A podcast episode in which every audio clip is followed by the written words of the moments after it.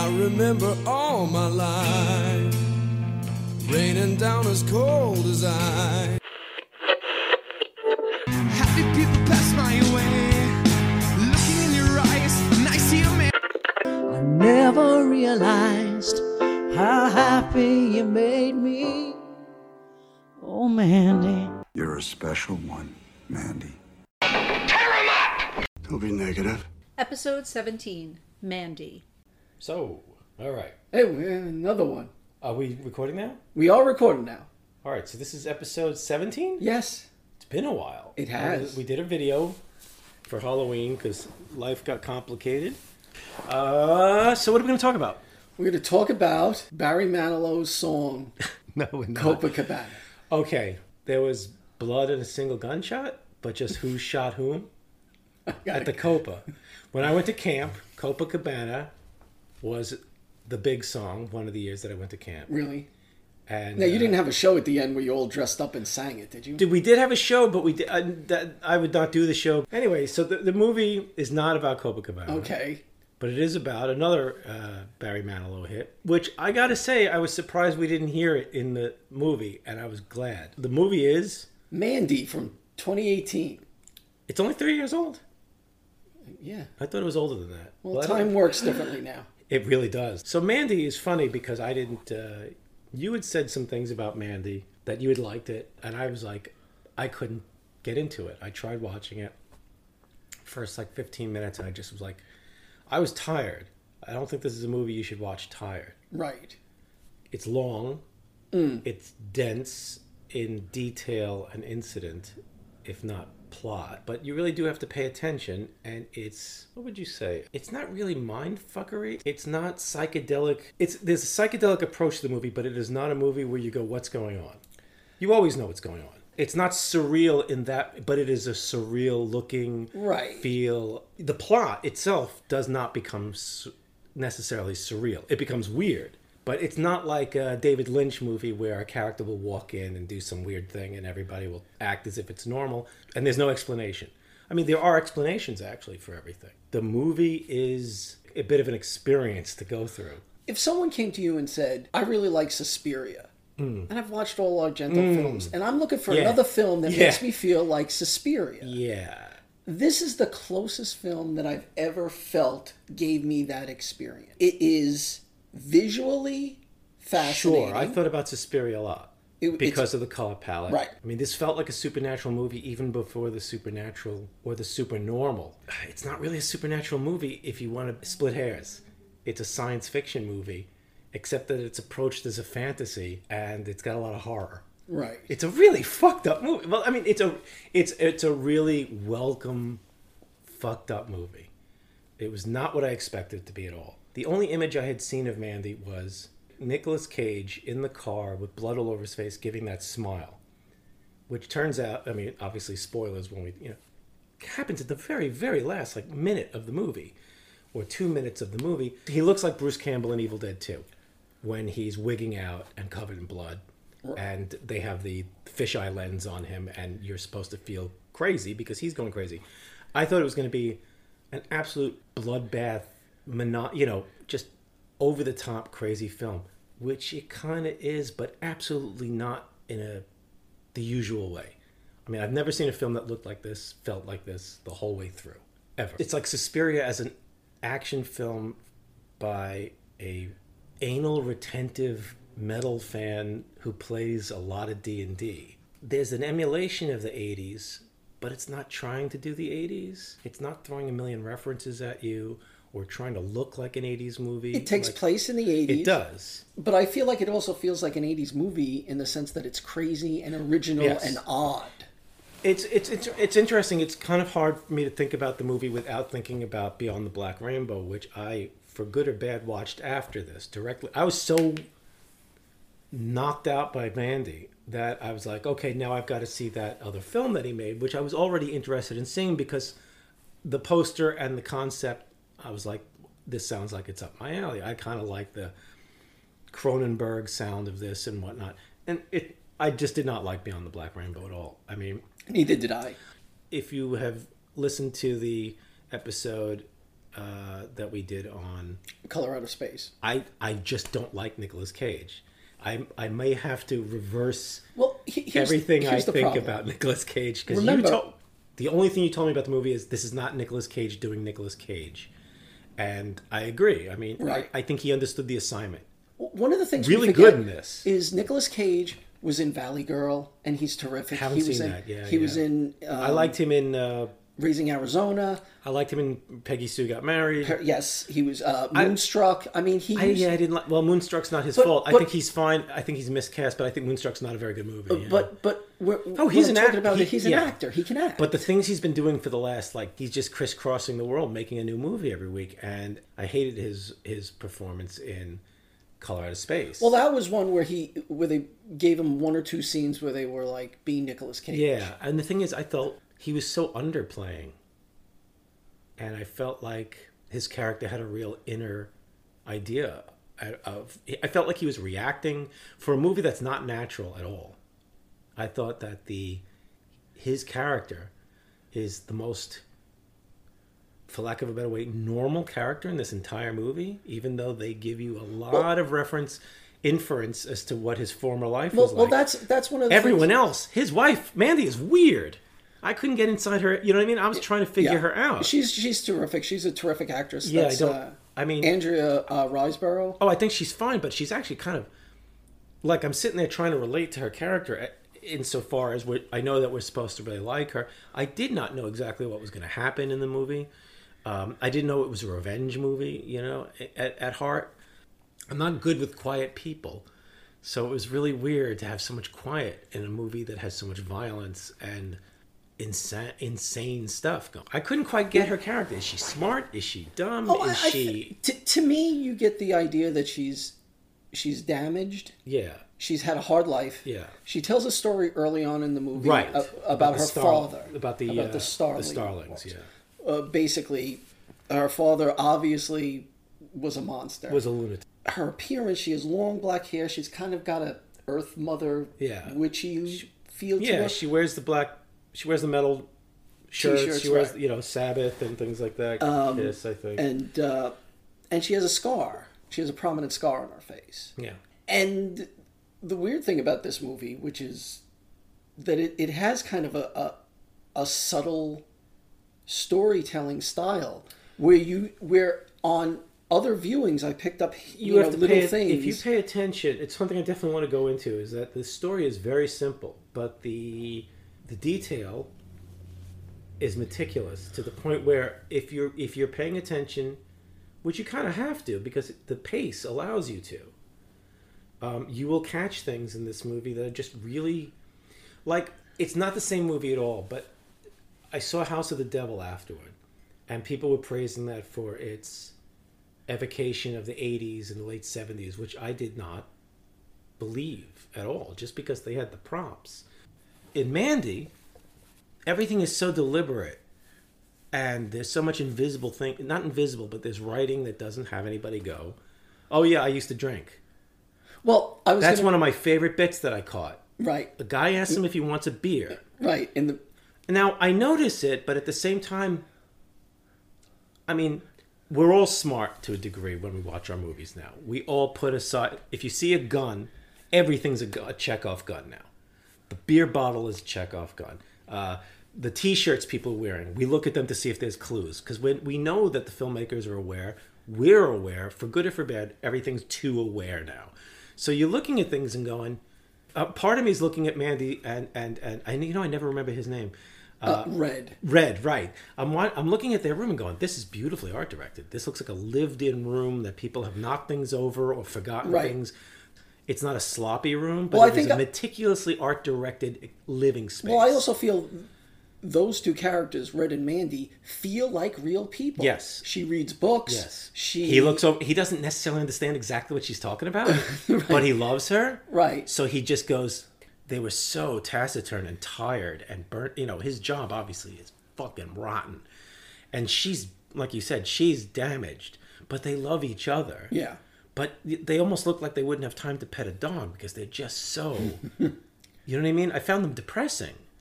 his job is such work that I mean, like sh- my shoulders hurt if I have to watch anybody logging, and then he, they're doing it obviously in the middle of fuck all because they have to take a helicopter, you know. So you're really paying attention, and the guy offers him a beer, Right. and he refuses it.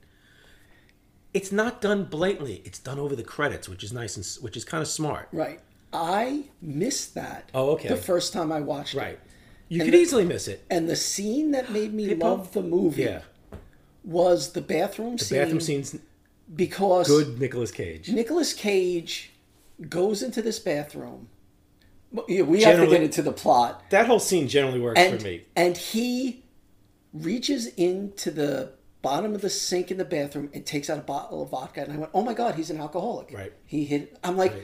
That's fucking Yeah. brilliant. Yeah. They didn't have to do Well, that. I'm sitting there. I'm watching him pull it. When he pulls it out, I go, "What's he got hidden in there that he's gonna be? Why is he hiding his alcohol for his body?" And no, it's it, well, it's his alcohol for his everything because he fucking works that. Do- do- should we get into the plot of Mandy? It sure because it's actually the, in some ways, the least important part of it.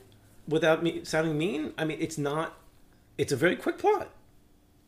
It's the incident and the detail and the way that things are approached that elevate this revenge movie, Right.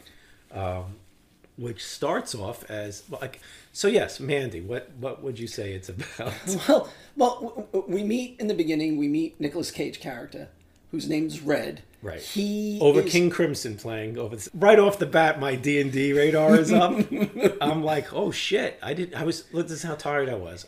I watched that the credits and I listened to the music and didn't catch that that was King Crimson. Yeah. Who I've seen in concert. Well, it was later King Crimson, but and I'm like, oh fucking Christ!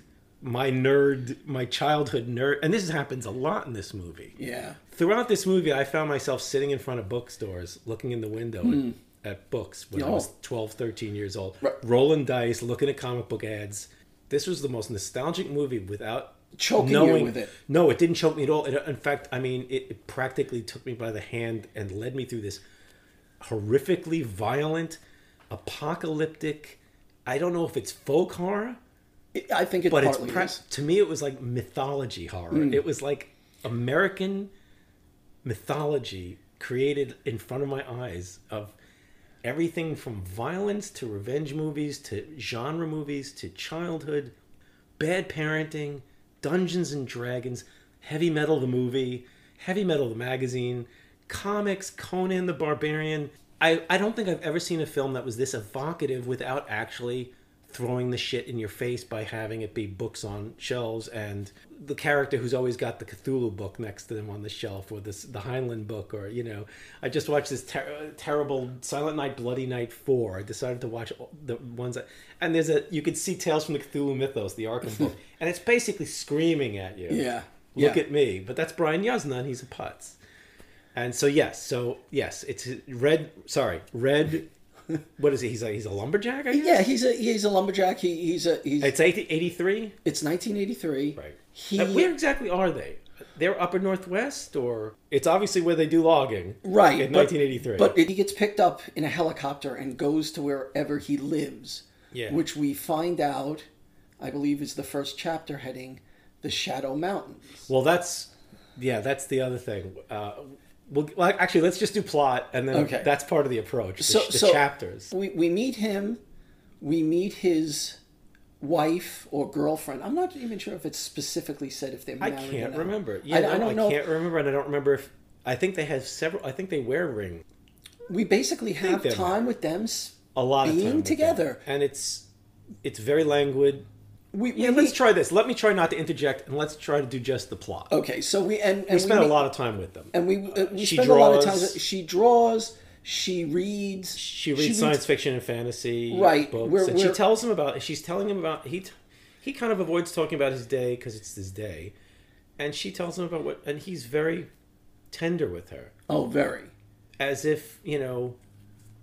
He's watching out, maybe for you know what I mean. Like you said, she is obviously hurt and she's fragile, and she's a little odd. I wouldn't call She her goes- fragile. I don't I don't know because she he seemed well I'm this is my interpretation obviously because he seems to real I feel like he's almost watching out for signs that she's okay. I think that's just me. Mm. But she also she walks. I mean, she she doesn't. She does leave the house. She works. She do they- works- do they have a store in their house, or No, I think I was confused by I, some I of the- feel like she just works in a local kind of it was- convenience yeah, store. because they show a, it later, uh, but it almost looked like the layout of their house in some weird. Not a big deal, but yeah, she works at a at a local shop that sells. with a It's it's basically it looks like a log cabin a, uh, bodega. yeah, it has a, uh, a cigar sell- box you- register. cigar box register, so it could have been a comic, comic book store. store in the eighties. but um, they sell food, and they said she's you know, uh, but and she walks around in the woods. Yeah. uh, t- takes breaks in the woods, and they have a. The cabin is weird because the cabin is like kind of run down looking and whatnot, and it's not clean. It's not. It's not dirty, but it's not uh, Pristine. pristine. Things are all over the place, but they have that bedroom. The bedroom is is not what you expect from that house. It's a huge glass window behind their bed, which clearly shows that they are isolated. Right. If you can feel comfortable going to sleep and fucking or whatever the hell it is you do up there, with just the woods back there. So I mean, they're almost in this idyllic little cave or something. Right, they're in. The, they've they've they've created kind of their little world Yes, for themselves. yes. And in the beginning, we see them do things like watch a Don Dohler film. And Okay, that's when I knew I was going to love this movie. Not kidding.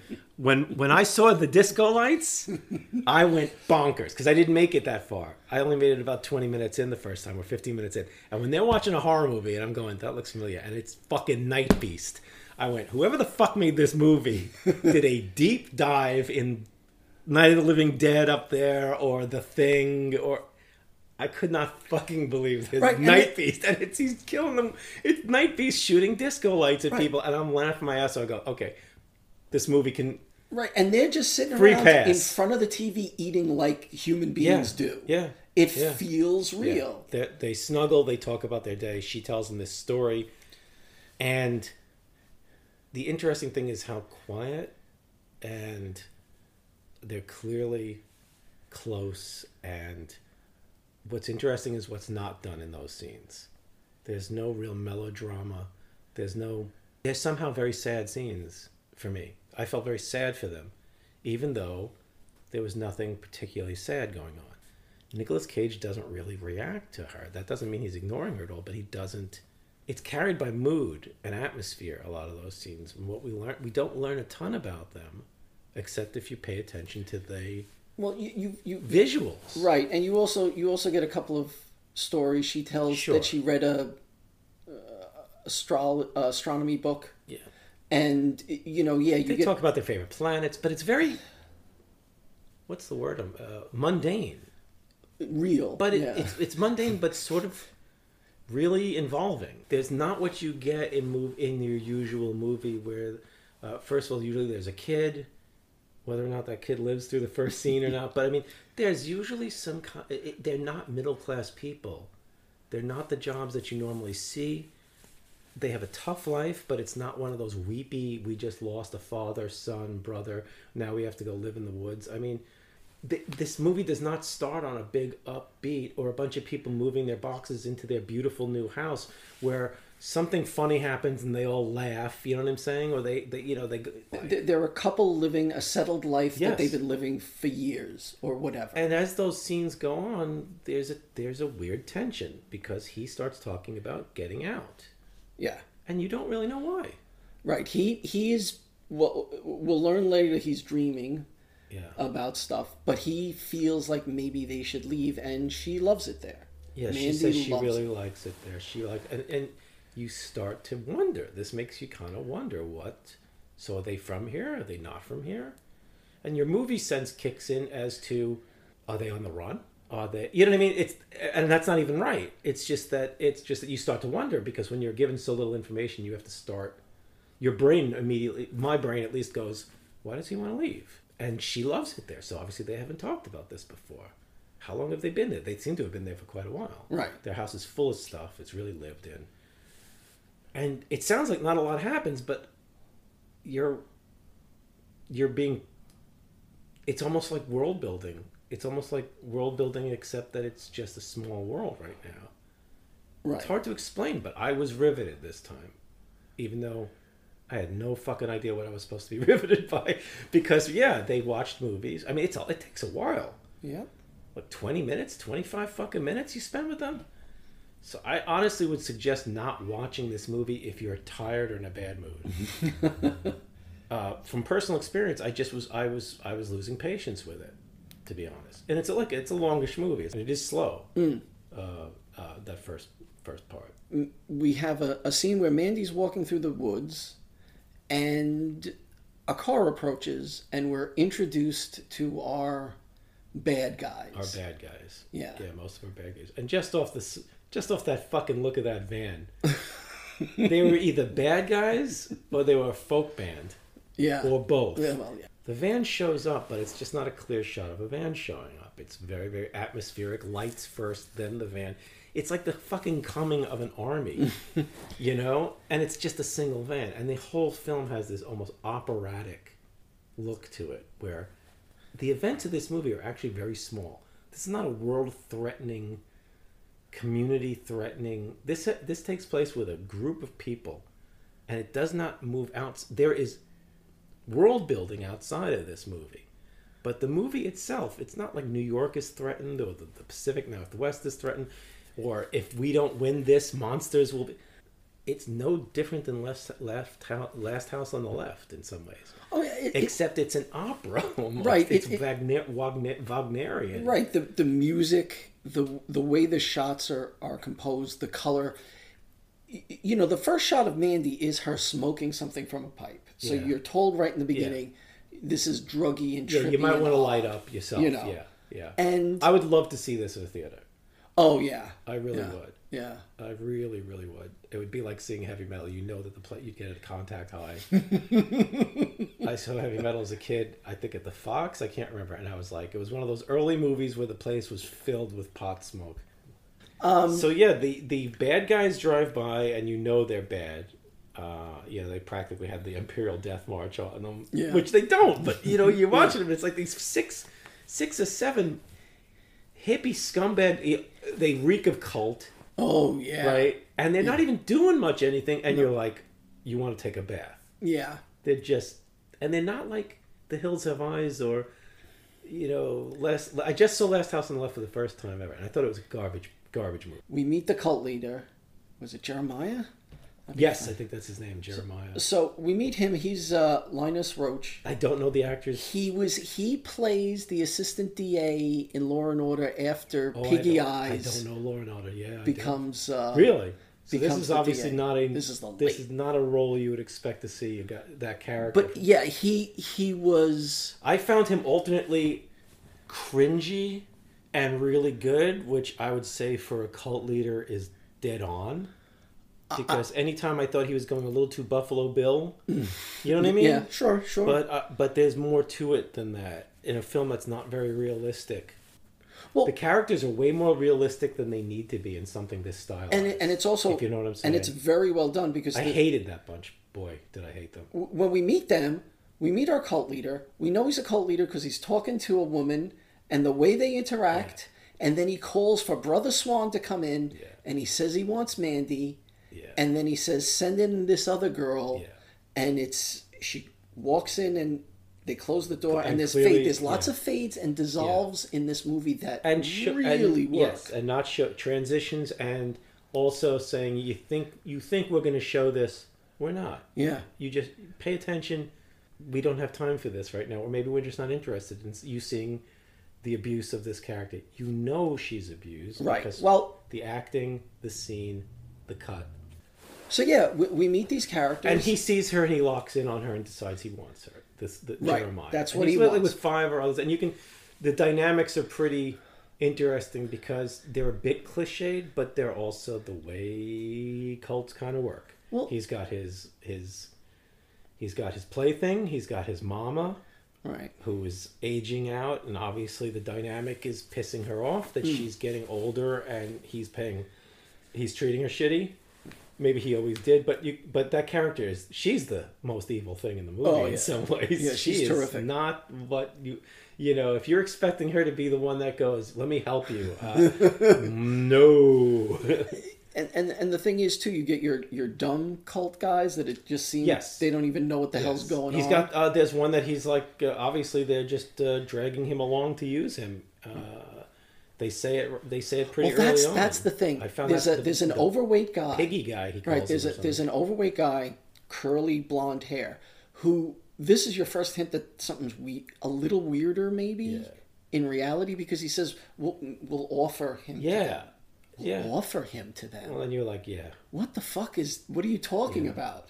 yeah. See, And you you're not gonna guess what it is. Yeah, you know, no, no, no, no, not really. I mean, I just thought, you know, at worst they were going to kill him in some stupid satanic shit. Right. But it's really hard. I mean, I'd have to watch it again and then read up on it to exactly know what their cult was based around.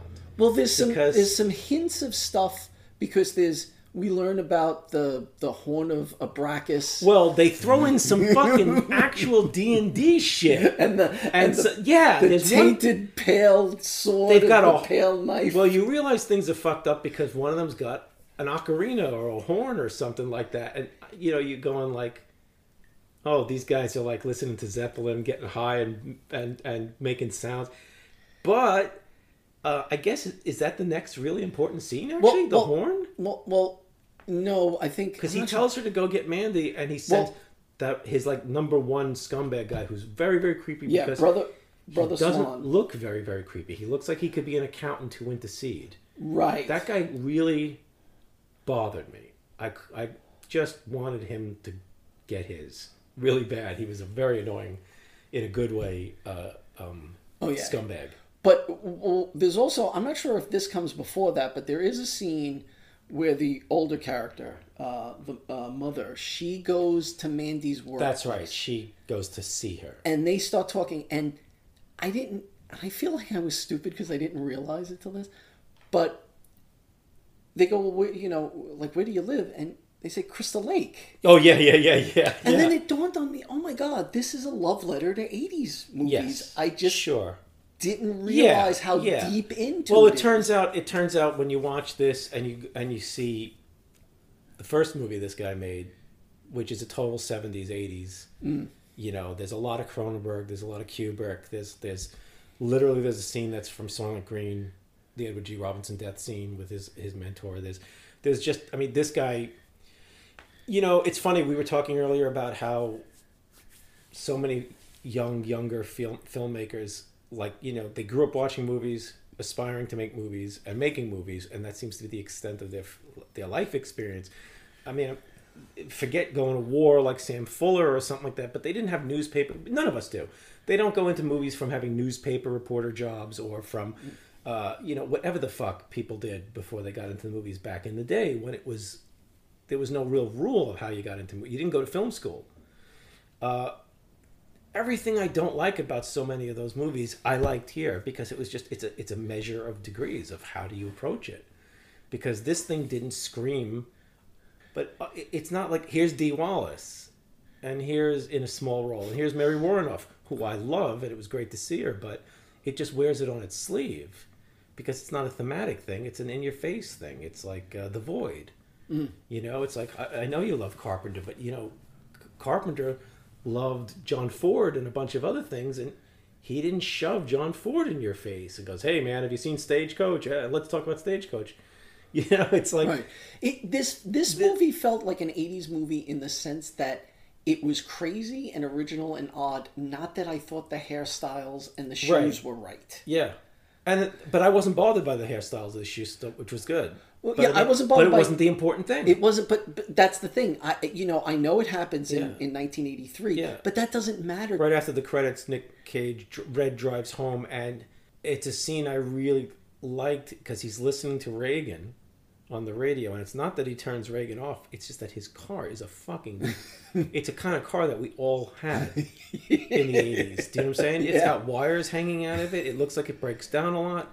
It's dirty. It's I. This is a movie that I afterwards I went. I would love to see a sequel to this movie. Doesn't have to have Nick Cage in it, Right, just- because there is an outside world happening in this movie that's fascinating to me. Which is where I think our next scene opens it all up. Well, yeah, what we have Because is crazy have, shit yeah we have Brother up. Swan go out with a bunch of the other cult guys. Yeah, yeah. and he's got the horn of Abraxas which that he which he gives him. Yeah, uh, uh, Jeremiah gives him Right. this. So he he he blows the horn, And this is where the movie changes for me because I have no idea. and then Cenobites on motorcycles show up, Yes, yes, and you're like, yes, what? Yeah, Hellraiser appears on bikes, Right, but it's- it's done so well. It's, It's fucking. it's just so weird. Well, at first I thought this is a supernatural movie because I had no, you know, what I mean, he's blowing this horn for a reason. They've blown this horn before. I thought that it was going to be one of those, you know, in the Odyssey, uh, the, that it was a lure. oh, like the like the sirens. Yeah, I thought it was like a siren call almost. That that, Okay. that, that they were, she was going to end up walking through the woods. Oh, that she was going to be drawn out. Oh, I'm glad it And then- wasn't that. No, well, you know what I'm saying. I thought that they had they put a spell on her or something. I'm going, okay, so we so these guys are like not just Ren Fair drug addicts. There's there's gonna be there's gonna be magic in this, and there is, except that they were calling these fucking boogeymen. Yeah. and I think one's a woman. It- was yeah. I think one's I think there's a lady Cenobite because really Cenobite was the first thing. yes. they're all backlit. Mm. It's very 80s. It's Right. they show up on on motorcycles Trikes. and trike, and it's like the most epic thing on earth. But it's really just a bunch of people showing up on motorcycles. Right. Then you start noticing that they're in like leather armor, and I'm thinking people under the stairs, Right. Cenobites, and It's fetishy. then they it's- show one guy has spikes all over him, and I'm going, "This is what the Eternals look like." They, they honestly, you know this, and I'm going, "I would love to see this guy make a Jack Kirby movie because it was just epic and thrilling and nuts and confusing."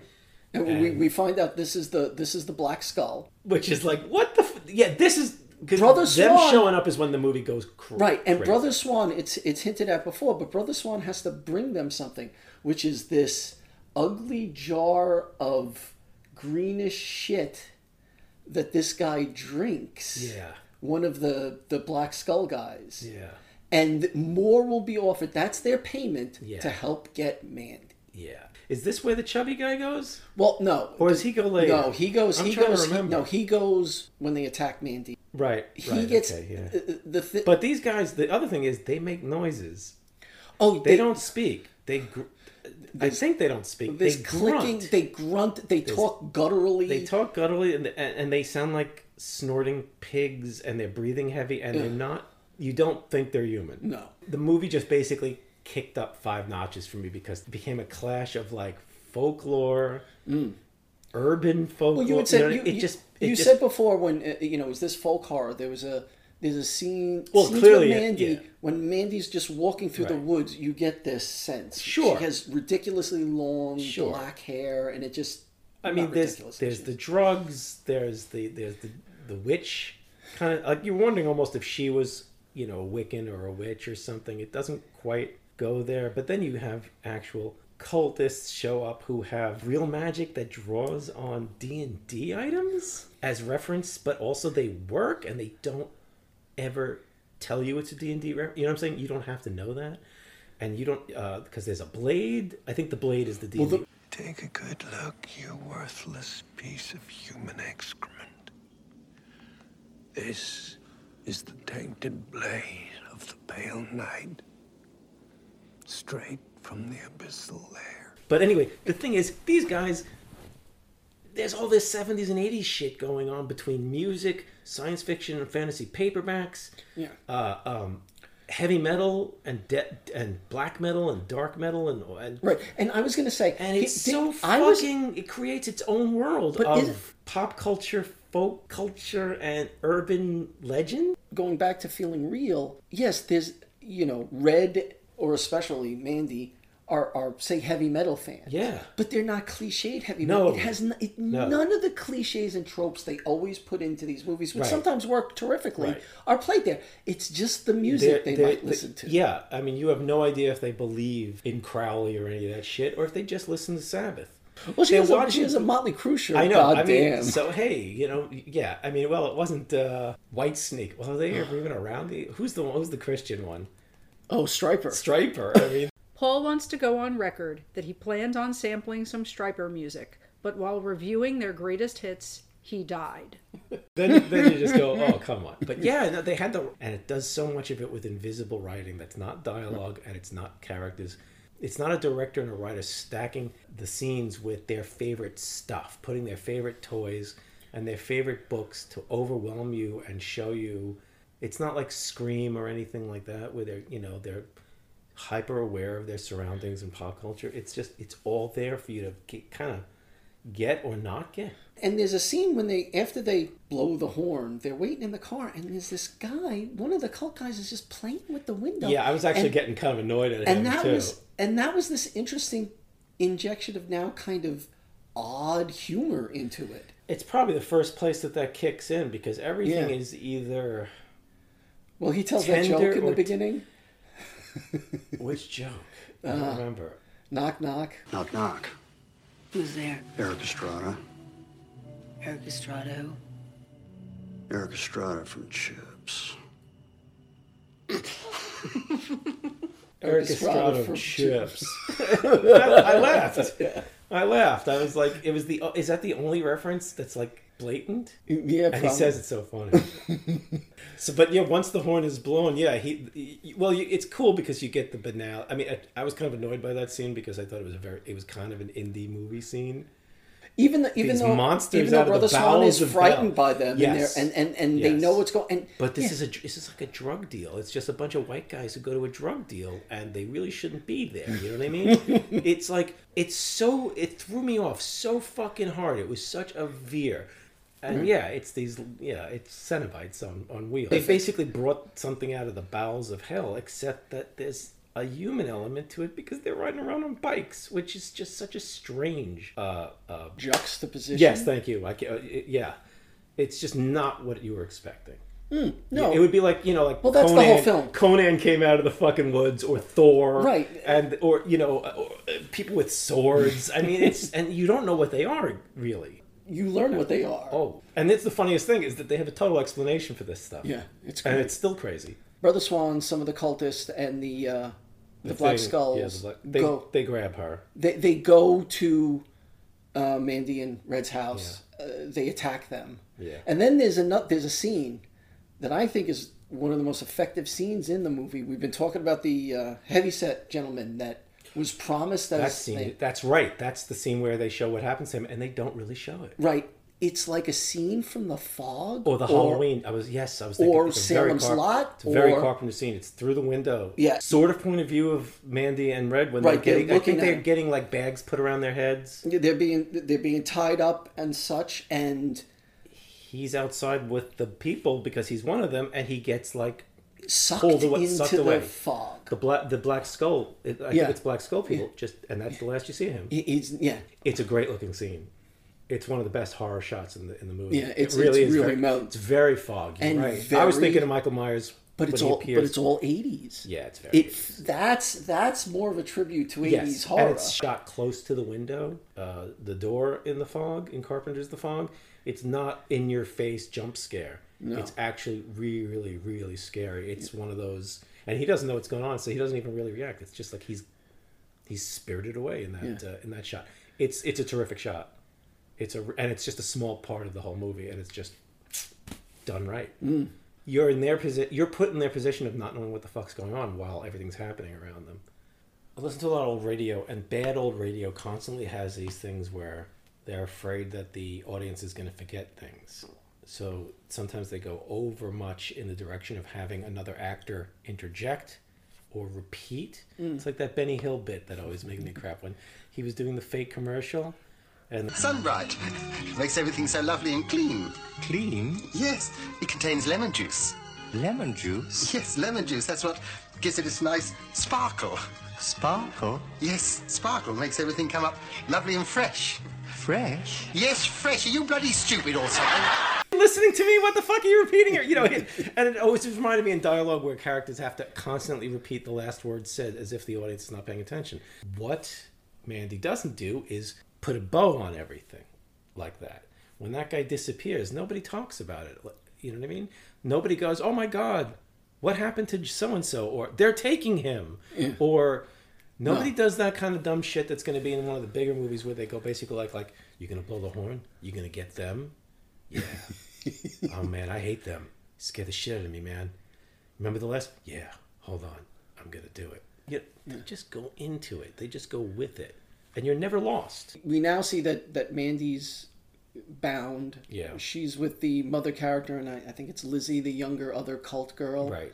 And yeah, we. Now they're in the kitchen of the house. I was a little confused because we didn't see their house so great. Yeah, I- for a minute I thought that they had kidnapped her and taken her elsewhere. I felt the same way. Too. right. It's Yeah. it's a you know sometimes there's when you do uh, not put all those bows on things, you can visually be lost for a minute. Because I honestly thought that they were like in the camper or in their home.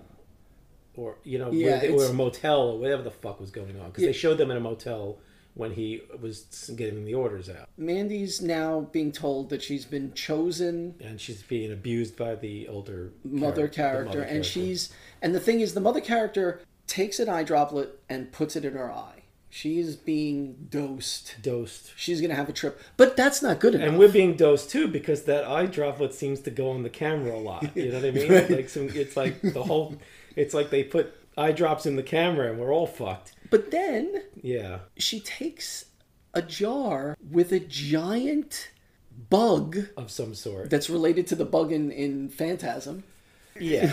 It's like a scorpionish thingish waspy wasp. Yeah. Well, thingy. it's a bug. Right, and she, she takes it out and she stings Mandy in the neck Yeah. because she says that's the the cherry on top. Yeah.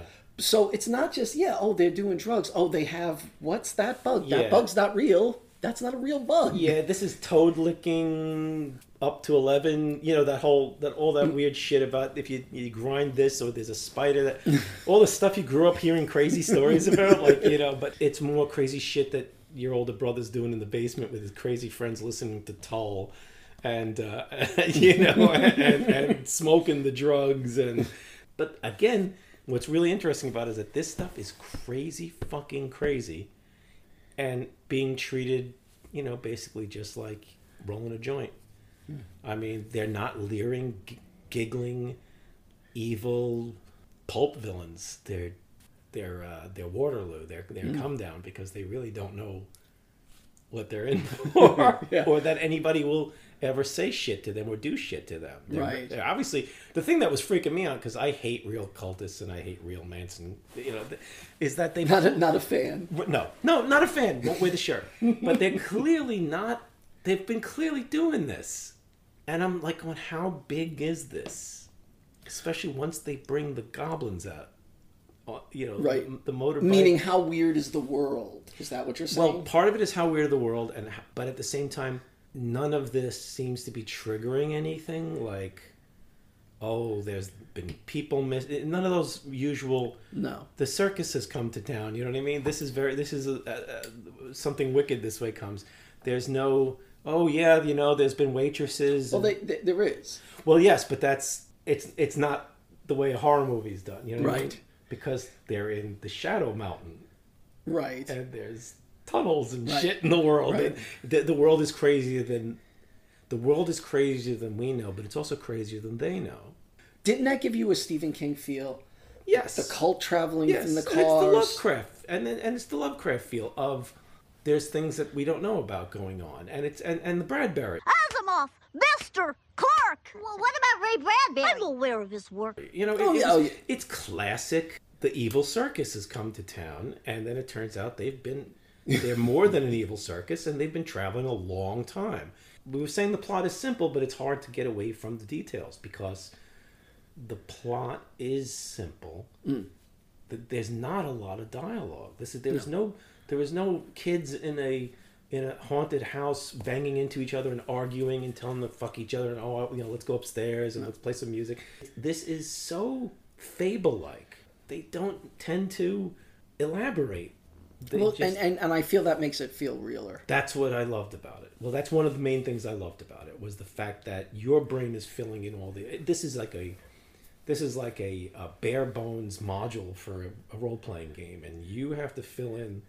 They're not, they're not doing world building to impress you, but you get the idea that the people making this film knew more about the Black Skull, and knew, but they and they held back. Mm.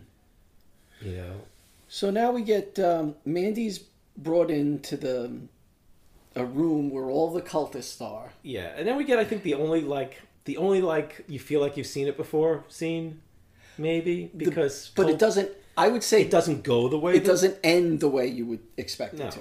it's not as violent. Or uh, let's put it this way: while I was watching this movie, and I have limited experience with his films, all I kept thinking about this movie was, "This is the movie Rob Zombie thinks he's making. this is the movie Rob Zombie wants to make when he grows up." You know what I mean? Because this is a Texas Chainsaw Massacre movie that doesn't feel like you're watching the Texas Chainsaw Massacre, but at its heart.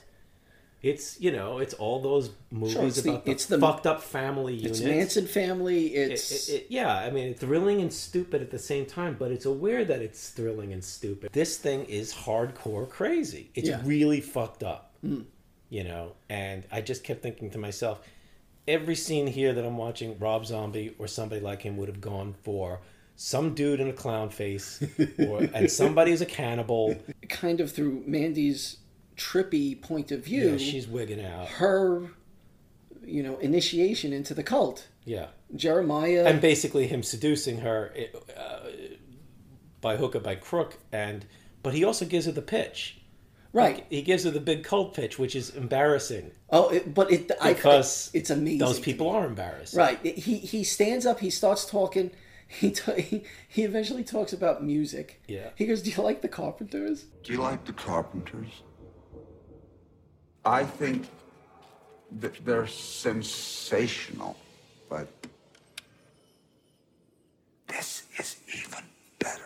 This is much better than the Carpenters, and we find out, like a lot Well, of he's these, a jer- man, he's a failed musician Yeah. jerk off Right. which is hilarious to basically show him as an emperor with no clothes even though he is incredibly dangerous Right. i love the fact that he is not a hannibal or a uh, you know he's not a leering giggling uh, villain he's not a esoteric brilliant he's scary in the fact that he's willing to do horrible things. Yes. but he's a coward. He's a coward. He's And a he's kinda manipulator. He's egotistical, and and he is stupid. Mm. They put the cap on that later on in the film, which I thought was a really nice touch to not make this.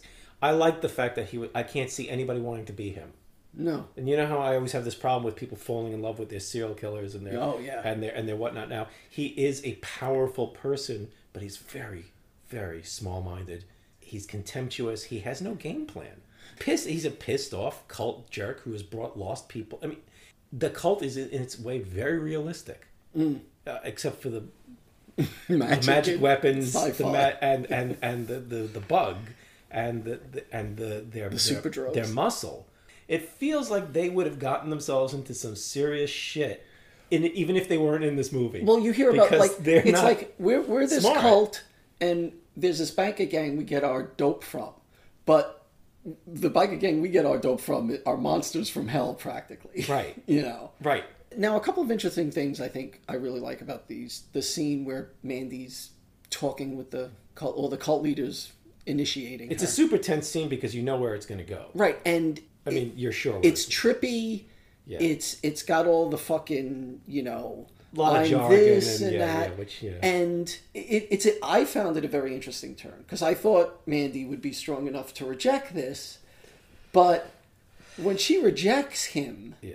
it's horrifying. Yeah. I mean, actually, she she's scary. Yeah, she is frightening. Those scenes are It's hard to tell whether she's her mind's been blown, or she finds him as absolutely ridiculous as he is. And- and she but knows at the she's- same time, you want her to stop. You kind of wish you could just like put a clamp.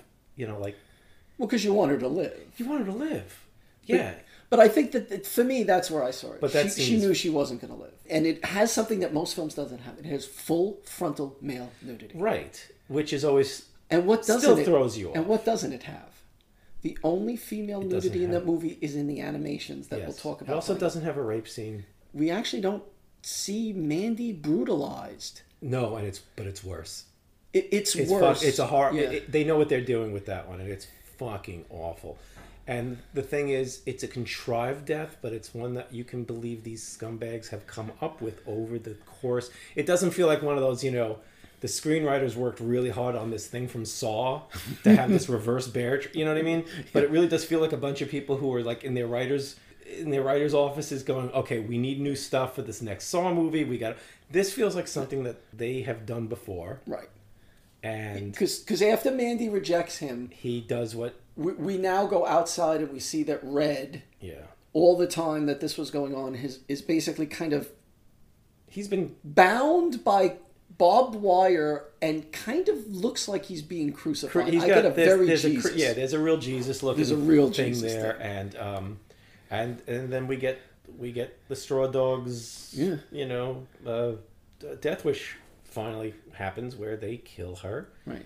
uh, in front of him in a way that's just awful. Like my We- stomach was killing me. We don't see her, No, which made me wonder if there was going to be a bad twist in the end, and I'm glad there wasn't. I didn't think that, but yeah, I mean, you see that the, she's moving in there. It could have been the big guy, but no, you know what I mean. I, Yeah, I know what you mean. The movie doesn't play games like that. It really doesn't. This is the funny thing about the movie. It doesn't try to trick you. No.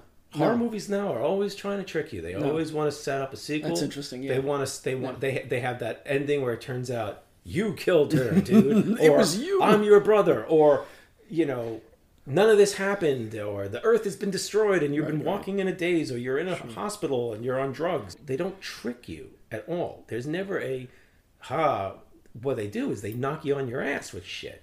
They impress you. But what it is is they go here. This scene builds to this scene, and then aren't you surprised about where we are next? And wasn't that horrible? It's it's storytelling. She is dragged out in a bag, hung up, and set on and set on fire. Yeah, gasoline is thrown on her, and she's set on fire, and it reminds me a little of Hills Have Eyes because Hmm. that's the scariest scene for me.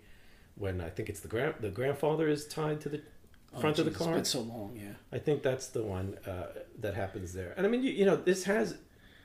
I mean, here's the funny thing: this does not have a Hills Have Eyes vibe to it, to in the larger sense, because all those movies, all those revenge movies, are. Can you believe regular people can become vicious? I don't know the Holocaust. you know, the SS. Yeah, I can. Sure, I can believe people can do anything. Uh, and it, it- this doesn't relate to this because what we're going to learn about Nicolas Cage is he's not your he's not a normal family person. Right. It's a harrowing scene. I mean, and you do not have. I mean, there is some blood because they're torturing him. Right, and and uh, well, Are they? Do you think they were trying to kill him? I, I don't know because I, I, th- I think so. well the weird thing that I get because from they it, obviously wanted him to see everything. I they mean, want that he witnesses everything. He sees her burn, and they stab It's- him in the side, which is isn't that the very Jesus. Jesus-y- yes, yeah. with the tainted blade. Yeah. the, and they stab him, and he's you know instead of a crown of thorns, he has it in his uh, you know the barbed wire in his which is like a Japanese death match with. and he's He's like the Mick Foley. I honestly was thinking he's the Mick Foley then- of, of revenge movies because he's not in the best shape. No. And he gets fucked up in every scene. And he just, I'm like, this dude is like mankind. It's like Cactus Jack. He just keeps coming back. It The- was hilarious. There's um there's a scene when the cultists are leaving his house where he's watching them, and it's so mundane. Yep. They just get in his No, car. they it's just a bunch of people- bup, bup, yep. bup. My wife's been murdered in Yep. front of me. The thing that's probably saved me is gone now. Yeah. And I'm reborn. Am I reborn the next day? He's not dead. No. He he gets up. He he gets himself out of everything. he gets which looks painful. very Yeah. painful. We see um, ashes of Mandy, That and she literally Terrible. blows away. Yeah, it's really her skull collapses and it just blows Yeah, away. and it's black and it's just nasty. And then it gets Then the movie, you almost feel like, well, the movie is done in three chapters. They The- actually show a title card. which have fonts and everything Which that really beautiful. makes you feel like the books we read You in look, the 80s. yeah, you're really thinking of the third chapter, Mandy, which I think is that Yes. when he goes in the house. Does it start there or does it start? Yes, I believe that's Mandy. That's pure black metal. Oh yeah, that's it's well- got a font that you Oh, can't yeah. understand. It's Yeah, beautiful. it's a- yeah. But it is when a movie is more thrilling when it shifts to like I remember as a kid when I went to see when I saw uh, uh, the Legend of Hell House, and I remember for the rest of my life how scared the audience was just when it would say Wednesday nine. Yeah. You know? Yeah. And that still works on a lot of movies. When you know you're getting to Halloween and then they go, now. Or they just go, you know, 10 minutes from Halloween. You know. And then you know you're into a movie when the fucking title cards make you feel good. get right. you excited. Yeah, because we get we get the Shadow Mountains as the beginning. I think the second one is the Cult, which is Children of the New Dawn. Right. They're stupid. And it's just like, I don't know how to put this. This- I'm totally, wig- eh, it's a total nerd out. I'm just like, this is Right. perfect. right because th- because it it, was feels exciting. real. It was like reading an old D and D module. It was like To me, I think of all those crazy horror, fantasy, sci-fi books. The Tor books she reads. The author, I think, she reads is Tor. Oh, really? TOR. I did not catch that. And- right? Yeah, yeah. and- and the thing is old that- Del Rey fantasy, old Yeah, it just heavy his- metal magazine, which is like I can't. They wouldn't let Well, me look that- at the fucking thing. Yes, he gets himself up. Her, she blows away. He goes in the house, and he sees a commercial. This is the only scene in the movie that doesn't fit for me. And but I read about it. but I still liked it. Another guy made it for Well, him. I'll, I'll. but it's the cheese goblin. It's the. It's the. Yeah, now yeah. it worked for me. I knew what they were saying. I actually thought that there was something amazingly thrilling about. I was feeling really bummed because you knew Mandy was at this point. You knew Mandy was dead, Right. and then you actually fucking watch her literally disintegrate Mm. after she has been horribly murdered in front of. I mean, it's it does everything it's supposed to do. You feel you know you feel horrible. You want them to die. I wanted this bunch to go real fucking bad. like. I mean, they you think it's easy to make people hate the villains, but then you watch a movie like this and you go, you hate these fuckers. Oh, they're scumbags. You yeah. hate them. You are, you just hate the sight of them. I hated the, the they're cast well. They're obnoxious. They actually do have one leering, laughing one, but they don't overdo it. And I fucking hate him too. I hate the tough guy. I, hate- I just hate them. I thought it was. I don't like to say brave, but I thought it was a bold script choice to actually deal with the aftermath immediately after, mm. rather than going because that's difficult shit to deal with. You can really pull a movie off the rails. According to what I read, because I wanted to read about it, yeah. uh, the director planned on licensing a classic a 80s real commercial. right which makes sense And when they were thinking about doing it, this got talked about, and they said, "Fuck it, let's do this." like- because he wanted to show the banality of life after that's tragedy. That's exactly what i got out of it except the commercial's too good the commercial's too funny do you know what i'm saying i think this is the only place in the movie where i felt they overplayed their hand because of two things one everybody knows it's not a real commercial and it takes you out of it I, this is nitpicking Okay. two the commercial's too fucking funny Cheddar Goblin! Did you eat all the macaroni and cheese? Nothing's better than cheddar. Cheddar Goblin.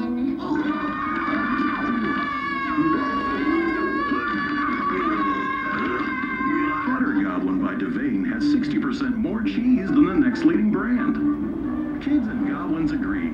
The goblin throwing up cheese. It's what cheese goblin. There's gonna be looks- Funkos. It look yes. It looks. I'm serious. There's gonna be a Funko. Yeah, I got the I'm picture right here. I'm buying that. I'm buying that. I knew that they were making a Mandy Funko, but I did not see the cheese goblin. One of It's the kids- Cheddar Goblin. Yeah. The cheddar goblin. Yeah. It's just obvious that it's not real. They and they, obviously they didn't give a fuck because once the goblin starts throwing cheese up on the kids' heads, it released a little too much tension for me. I was laughing my ass off. I was like, "Wow, this is really cool." So it turns out they and I he loved the Ghoulies, the director. okay. So this this is a Ghoulies Ghoulies, terrible. you couldn't get the Ghoulies, like, like, look, I, you know, it's What- like what- how would one get the Ghoulies? Does one? Who's the agent for the Ghoulies now? I doubt if the guy still. from the guy who owns the critters, I don't think they the spookies. They don't The retain the- representation. I'm not going to compare it all to because Mandy's really really good, blah blah, and successful.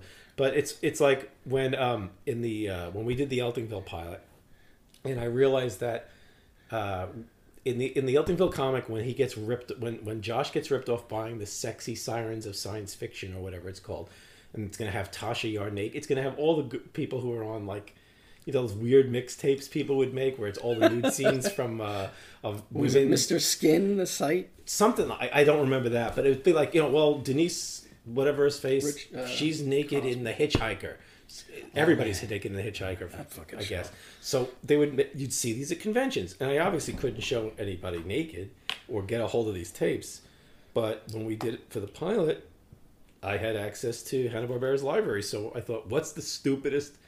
You know, what would be the stupidest thing to show he got rooked? And I had the Hair Bear bunch because it's just a terrible. So I mean, I kind of it's not the same exact thing, but it was the idea that it was real. I thought worked, and I think that if they went for something real, it would have worked better, personally.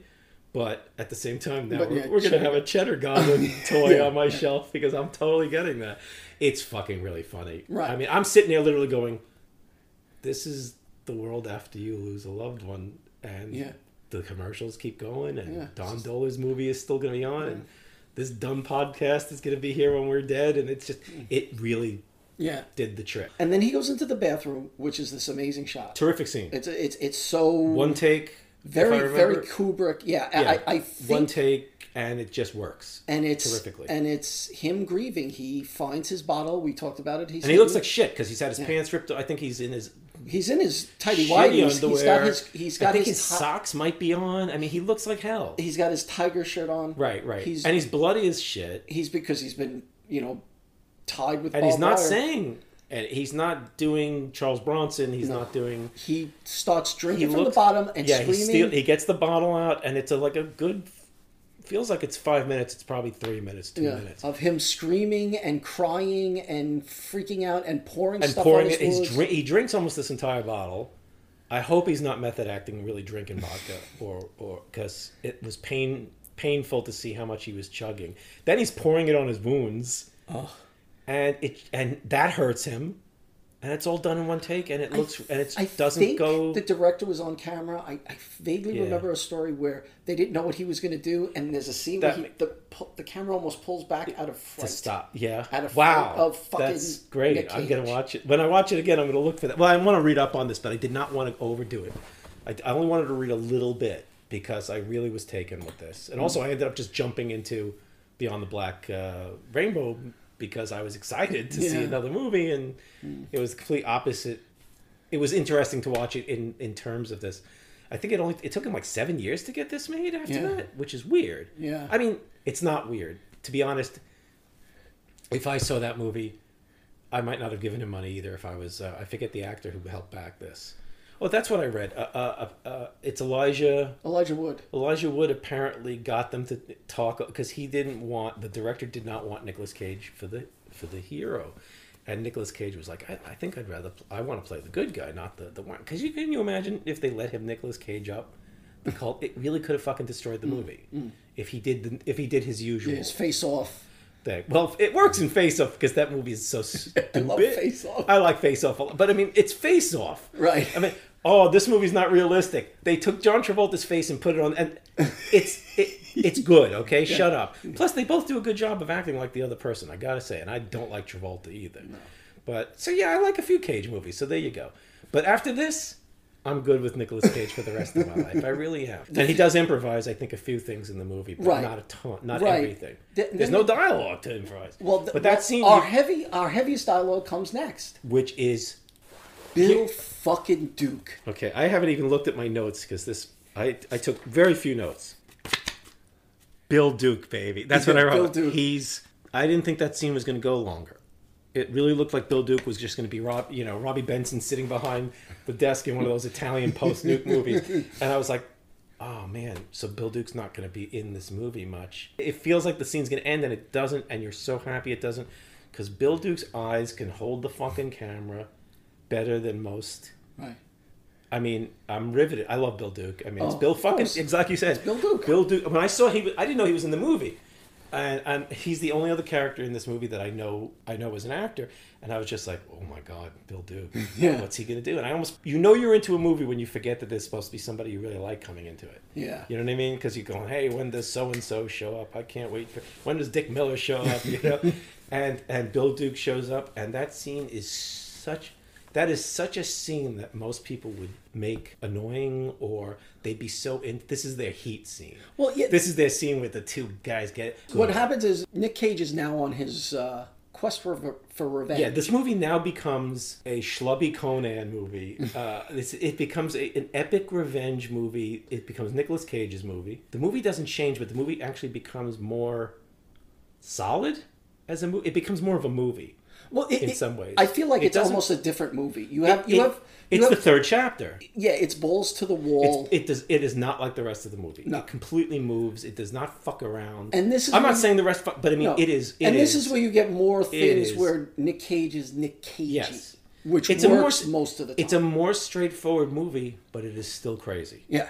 I think doesn't he fall asleep in between those? Doesn't he have his first dream? Right of before Mandy? before yeah before he goes to meet with Bill Duke, I think he has his first dream, and now he is dreaming a cartoon that looks like heavy metal. Very, very heavy metal like. It's And- it's it looks like it was done two dimensional. It's straight cell looking animation. It does not look like C- Right. it could be CGI, but it's it is not three dimensional. It's a two dimensional retro looking Right. super full of things that guys would get tattooed on themselves or girl or whoever. uh, painted on their van. Yeah, it, it really just looks like Hesher heaven. Yeah, and it's- and, and- you're seeing Mandy as a Gorgon, I think, in several of these. Well, what I got from it was that we're seeing things that are she's kind of mentioned from the book she's Hmm, reading yeah. or certain things, and we see a kind of we see a nude Mandy, Yeah, and I don't believe Mandy has her scar in his dreams.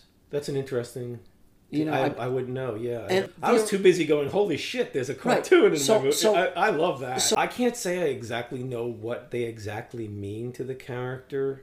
I don't know if it's a weird emotional visualization. I don't know if it's just a cool thing the director wanted to do because he likes heavy metal, but it fits in perfectly with their relationship and with their characters. And the and the tone of the movie and and I don't remember seeing anything in it that just went, "Oh, I get what they're going for here," or I get. I mean, I get what they're going for aesthetically. I don't know if there was a deep meaning there or an Right, allegory I- other than I've been watching um, Buñuel films lately. The Buñuel. Yeah, yeah, Buñuel. yeah, yeah, yeah. I have not. I it's And- someone and- I'm aware of from reading, but not from watching. Uh, So now I kind of go, well, whatever. It's whatever they wanted. I'm Oh, not gonna. no, yeah, I'm not oh. gonna. I'm not gonna drive myself crazy hoping Yeah. that I could find Yeah. meaning. Well, to me, it's like with David Lynch. You know, I'm like, I don't know what the fuck this means, and he doesn't want to explain it. It's very possible it doesn't mean shit. Right. Yeah, he just had a cool idea that stuck. I don't know what this, but Right. Robert Blake's doing on the So we're- phone. you know, Yeah. I don't know why you're hiring Robert Blake in the first place. He's crazy. So we're yeah. so Bill Duke and uh, Bill Nicolas Duke is his like his. Is it a mentor or an ex partner? We don't know. Did know. they- were they- were So they in the army together? This is where you they- find out that not only is Nicolas Cage a recovering alcoholic, he's a recovering murderer, mercenary, or um, uh, uh, gun enthusiast. Well, he he's looking But for there's his things. Well, actually, no. He has. He is much more than that because of the fact that he knows how to forge weapons. well, he he is given. Uh, he's talking he to Bill, le- he, he goes to Bill Duke, and he wants his crossbow. Yeah. the, like the Reaper. and Bill Duke's not happy to see him. No, as I never thought I'd see you again. Yeah, he's actually kind of like go the. Fu- he's he's not obnoxious about it, but he really is not welcoming him. They don't get close to one another in these scenes. They stay keep a distance. And the but he left a crossbow with him, right, as, and I I always Which, think as you do. Well, I always think it's just like it's like well, I used to drink a lot. Let me get rid of the crossbow. Let me get rid of the booze. Let me get. Or he I'm- sold them, but then you start to realize very quickly that these aren't just shit he collected. Like a lot of the movie, they start inferring to a larger Right. history, a larger world, and violence in their background. Right. Yeah. And uh, and Bill Duke is there for some exposition, but because it's Bill Duke, It's and then when they're doing it's riveting. So we have an It's great. exchange, and uh, you believe it completely. You feel like it, that Bill Duke is telling you something he just read in a newspaper, not in a script. Nicolas so Cage good. is is is Nicolas Cage never goes. You're shitting me. because Nicolas Cage is, says what's happened with Mandy and he's describing it, and Bill Duke goes, "Oh, those are the black skulls." Yeah. Then there, there was a muscle. It didn't make any sense. They were bikers and gnarly psychos and.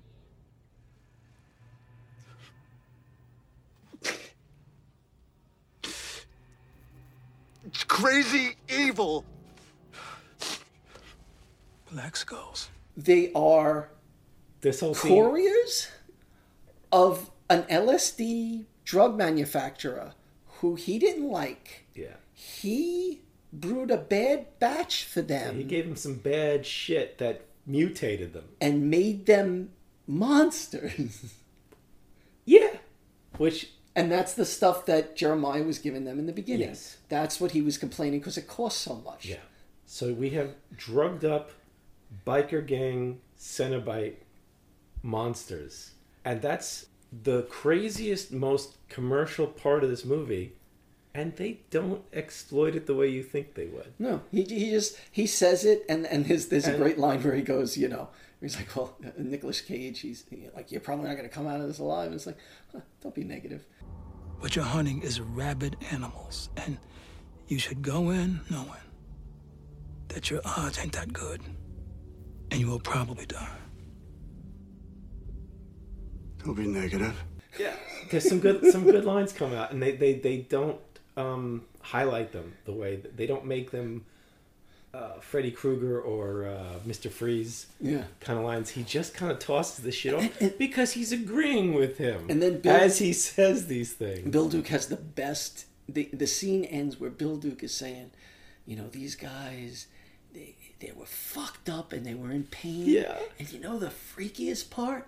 When I seen them things, they were in a world of pain. But you know what the freakiest part was? What's that? They fucking loved it. They fucking loved it. Yeah. Yeah. and now Nicolas Cage is on a quest to find these Nicolas. Cage is then in a phantasm car scene. It's beautiful, but it's He's, beautiful. He is in his car. They've got a, a, a warped angle lens or something like that. And he's driving down Hell's Highway, even though there's no flame. And it's fucking the best. It's- it's the like best got- way heavy metal makes you feel, you know, where it's just, yeah, I think this is kind of nuts and kind of dumb, but I am 100% here for this shit. Yeah, he's in the crazy magic mountains. That's the Yeah. way I felt. The movie has pushed through the veil and taken him with it and the audience. You are now in anything goes land. You are not going to see a 7 Eleven. You are not going to see a Wawa. You're not going to see a motel room. He's in hell. Yeah. Yeah. And it's lit that way. It's it's beautifully. Oh. Those scenes are amazing. They're just they are just born to be wild. You know what I mean? They're just heavy metal thunder. I mean, I was nodding my head Yeah. through a lot of those scenes, and I found I'm going, this is what it feels like to be at a concert or to be reading a book when you're a kid that just absolutely it, it draws you in it just it draws you in and you buy into the nonsense. It's you buy into the conceits. I mean, they literally just gave you a well, you said it before. you full on explanation for the monsters. But you and you're you're good. Right, and you you said before you can't wait for him to kill these fucking people. Oh my god. And, the And then is, what's the next scene? He f- so so the next scene he fucks up right off the bat. Well, the interesting which was is- great because he uh, doesn't know what he's dealing with. the way it's the way I it's edited, we don't know how long No, it's going on, but we see some of those drives you get the idea that you you almost feel like he could be going to Antarctica. right. He, could- Sometimes it months, feels like he's just going over to the next county. Bi- but Bill Duke has said that there have been rumors Yes. of these guys. There's been killings Yeah. and there's been this. it's actually on terri- the highway. It's actually So- terrifying because it to me it was like this is urban legend meets uh, f- folk horror. Right, right. I, I felt like almost this was a new.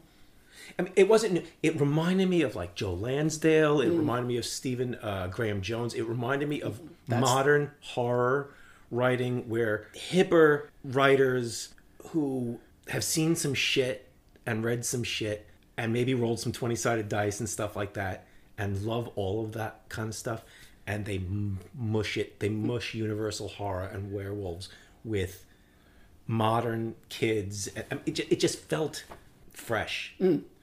you know i oh, mean yeah. it just it felt because it was done on film in a way that you hadn't seen before but I, it reminded me of books and novels Yes. thrilling books and novels where they mash up crazy shit and you almost feel like well they can't make a movie out of you know but like where lansdale that i do like where he takes western tropes and nonchalantly throws in vampirism and zombies and witchcraft and kind of like like it's manly wade wellman on drugs or something like that. It just feels hip without feeling hipster uh, if that makes any fucking sense. But i mean it's thrilling that's right he makes his weapon before he leaves Well, yeah, we should we which should is actually in some ways the most insane part right. of the So, so so it just cuts to he just to- does he's the melted D&D metal, forge and thing. he's forging and and do you know what that is?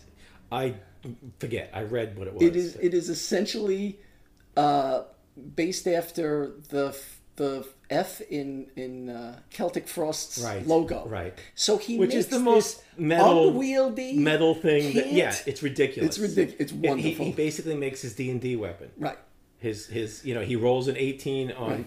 on on on uh, metallurgy and he goes here i've drawn what i'm going to be using as a weapon and instead of saying that makes no sense and it's going to not balance right everybody at the table goes fuck yeah Right. and you say fuck yeah for the rest of this movie And then I go, oh my god! Now I feel like he's Ash. He's he's very Yeah, Ash like there's a- not, yeah. not in an imitation No, sense. no, no. But there are. Uh, I, I remember listening to Bruce sh- Campbell. He gets the shit kicked out of him and covered in blood, and for the rest of Bruce Bruce Campbell talks about how when they were making the Evil Dead films, it was rare in the age of the Final Girl to have a a a male Yes. Sure. protagonist going through fighting these monsters. It still is. the- yeah, and it's almost by association. It's not like he's imitating that. No, but oh, he no, a but crazy everything. But at this point, you can believe anything's in here. You can believe this. If this guy says, "Yeah, I saw a Dead Kennedy show here, and a guy got his face broken open, and I saw the Cramps thing here, and, and then I saw a Megadeth, and then there was this, and then there was an Iron Maiden thing about the prisoner, and I could believe anything ended up in this movie.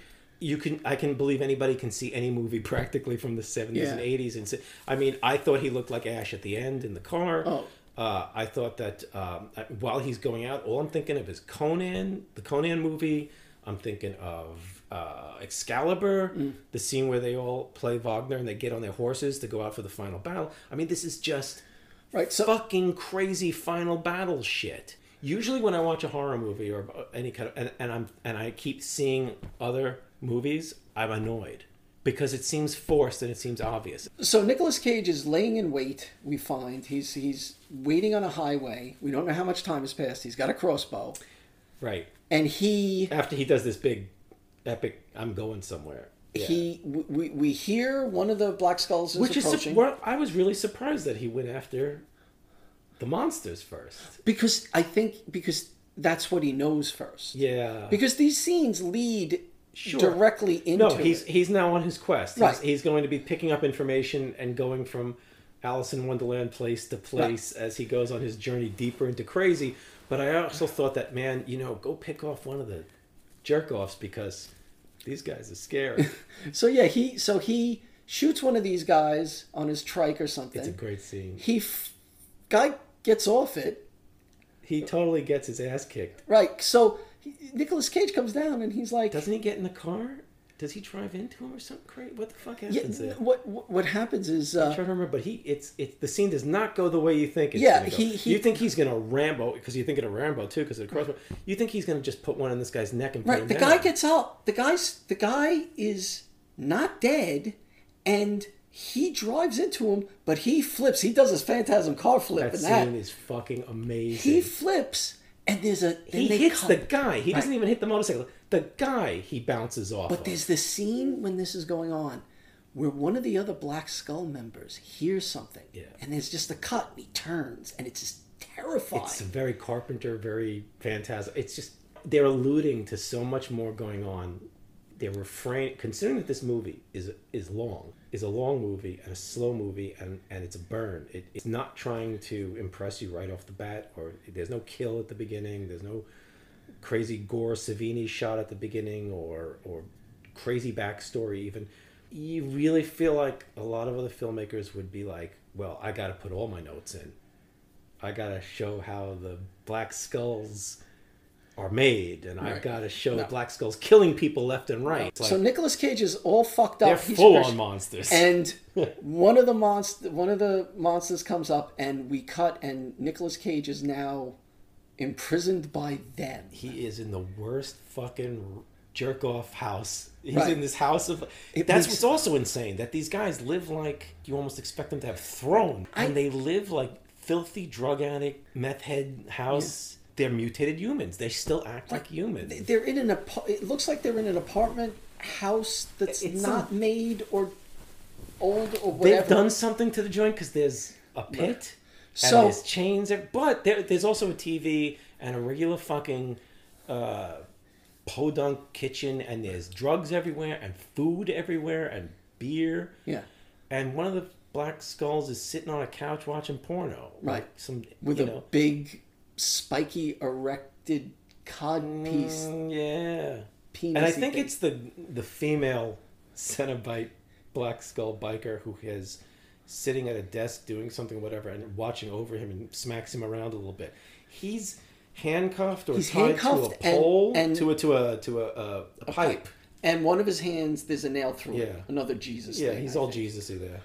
Because the, fucking thing that's creepy is that I'm watching this thing, and this movie is absolutely science fiction, fantasy, horror, uh, and part, but part of me is going, yeah, I could see this happening. I could see, you know what I mean? I could see this this going on outside Oregon, you know, somewhere in Oregon, you know, uh, you know, Florida, parts of Jersey, upstate New York. I'm like, uh, sure, why can't there be, you know, a, a drug a drug house? The with, Pine Barrens? Could this happen in the Pine Barrens? no, because the Jersey Devil won't settle for That's that right. shit. But yeah, this is like just absolute filthy, dirty, worst fucking roommates. You know, So yeah, so he he Pete Dolan wouldn't live there. he, yeah. This is also where you see the Black Skull creatures up close, and you still can't quite. you have to freeze the screen to be able to do a like good drawing. aliens, yeah, it's really yeah. It's it's just really. I mean, it's like the S and M bondage, Renaissance fair LARPing. But using real, they do not peace bond their weapons, Yeah. and, and and you kind of wonder what the fuck they do all day. But they are drug addicts. Yeah. Well, he, he he escapes. He kills two of them. Yeah, he knocks the uh, he, he first it's he dispatches the the female one in a pit. There's a pit, which is kind of scary. Why the fuck do they have a pit? And then Don't want to. Then gets into a very nasty fight with this horror junk. And he's watching Wa- real 80s watching real eighties porno, and the Buck place Adams, I think? stink. Oh, I wouldn't. I don't. The place stinks to high heaven. It's loud as shit, and he's they have respiratory issues. These creatures. Yeah, they- but a- they need a HEPA filter. He also is completely aware that Nick Cage is right behind him, And he- in, and- in, in Michael Myers fashion, and beats the fuck out of him. When Nicolas Cage kills him, blood pours on his face, and he is He really screaming. He loves. The director does this a couple of times in the movie. After this, he loves to have blood pouring out like somebody tap, tapped a keg out of Yeah. somebody, and it's it is such a horror movie conceit. It's just one of these things like the Sphere or Michael Myers can keep getting up that you just go, this is like you're laughing and you're and it's creepy at the same time because more blood comes out of this thing than it feels. Yeah. You know, Yeah. it's like how it's much. It's very Italian Oh yeah. but it doesn't pour it gushes it's like it's like he opened a wound from him from shoulder to shoulder and somebody squeezed it's it was really a great moment i loved it and and cage is taking it like Oh, yeah. ash Yeah, and- it's a total evil dead 2 moment He gets up and he's investigating this place. It's fucking filthy. He goes into the kitchen. Stevie says, "Is this how Brian and Paul lived together when they were when they were roomies?" Uh, this is how uh, tom and uh, Tom Morrissey and Richie Patrul lived when Richie had the, the, The potato the chips potato in a chips in a drawer. drawer. Just a drawer of potato, not potato chips in a drawer, a drawer of potato chips. Ah, There's a difference. I love that There's no bag involved. Well, When we cut out the middleman. Yeah. So that- so Nick it was really the, one of the worst horror houses ever. and this is I I think this is a great bit of business. Nicolas Cage comes across one of the jaws of the super LSD whatever it is.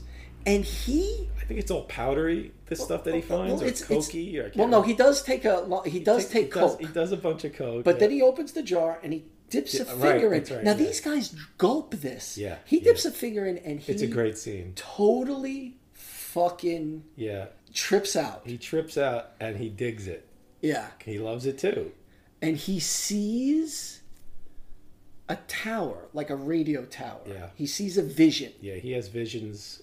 He gets information he needs later in the in the in the module. Right, but for, but I, I actually It's a great bit of business because he's doing something that a hero is not supposed to be doing. You know what I mean? Using the same. You're Yeah. not supposed to use the black magic. Right.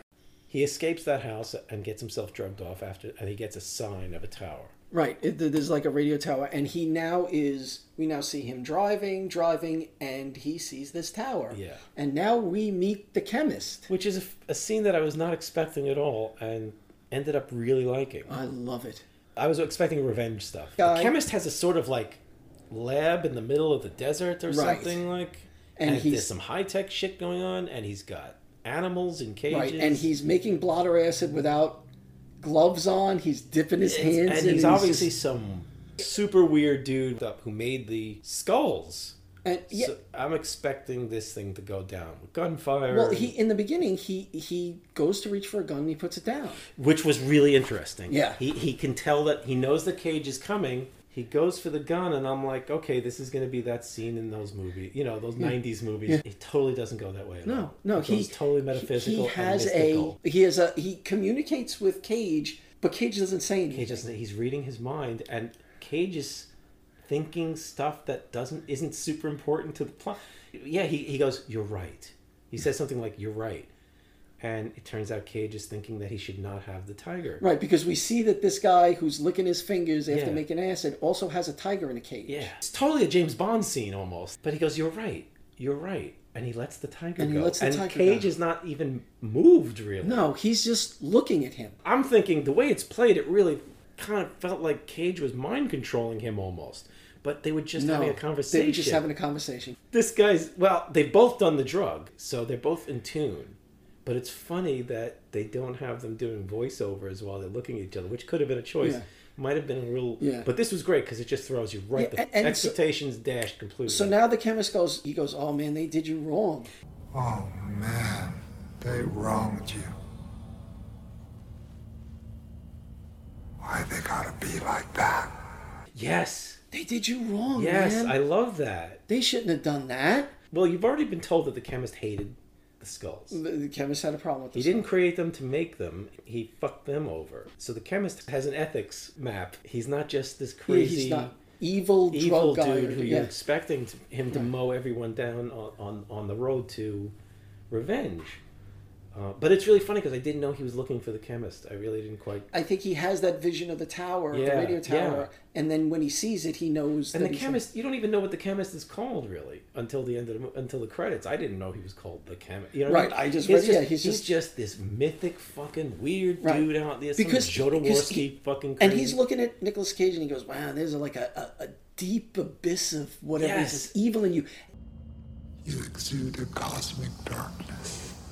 They show worms on his it's- feet, It's and just, it's a crazy, crazy psychedelic scene, and I usually hate psychedelic stuff because it's it can be so lazy.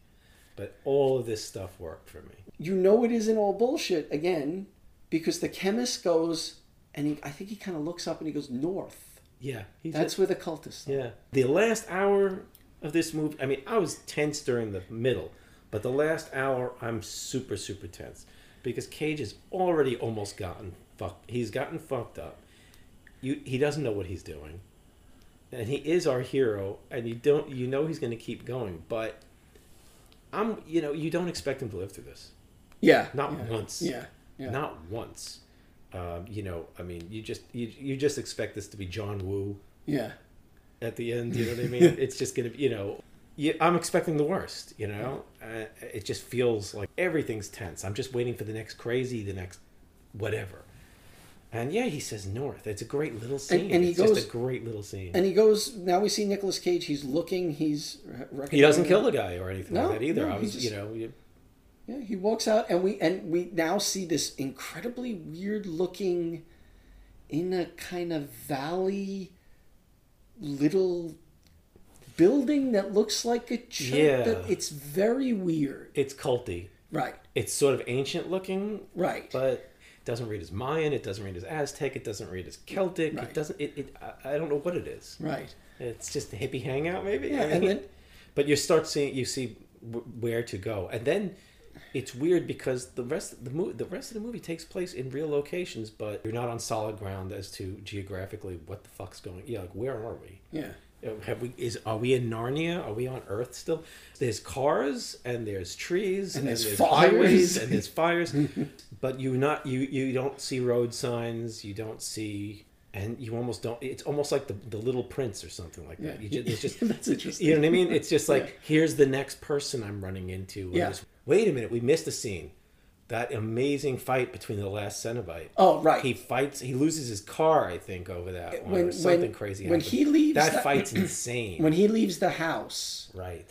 uh, The third. the, yeah, there's a Cenobite. He shoots him in the neck, and he just takes it out of his neck. Yeah. And then they. There is a blood and thunder. Yeah.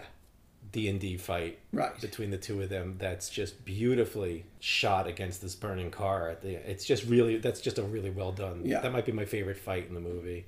Okay. I mean, the, the, it's not fight crazy. There's only like three extended fights because some of them he's just hunting people down.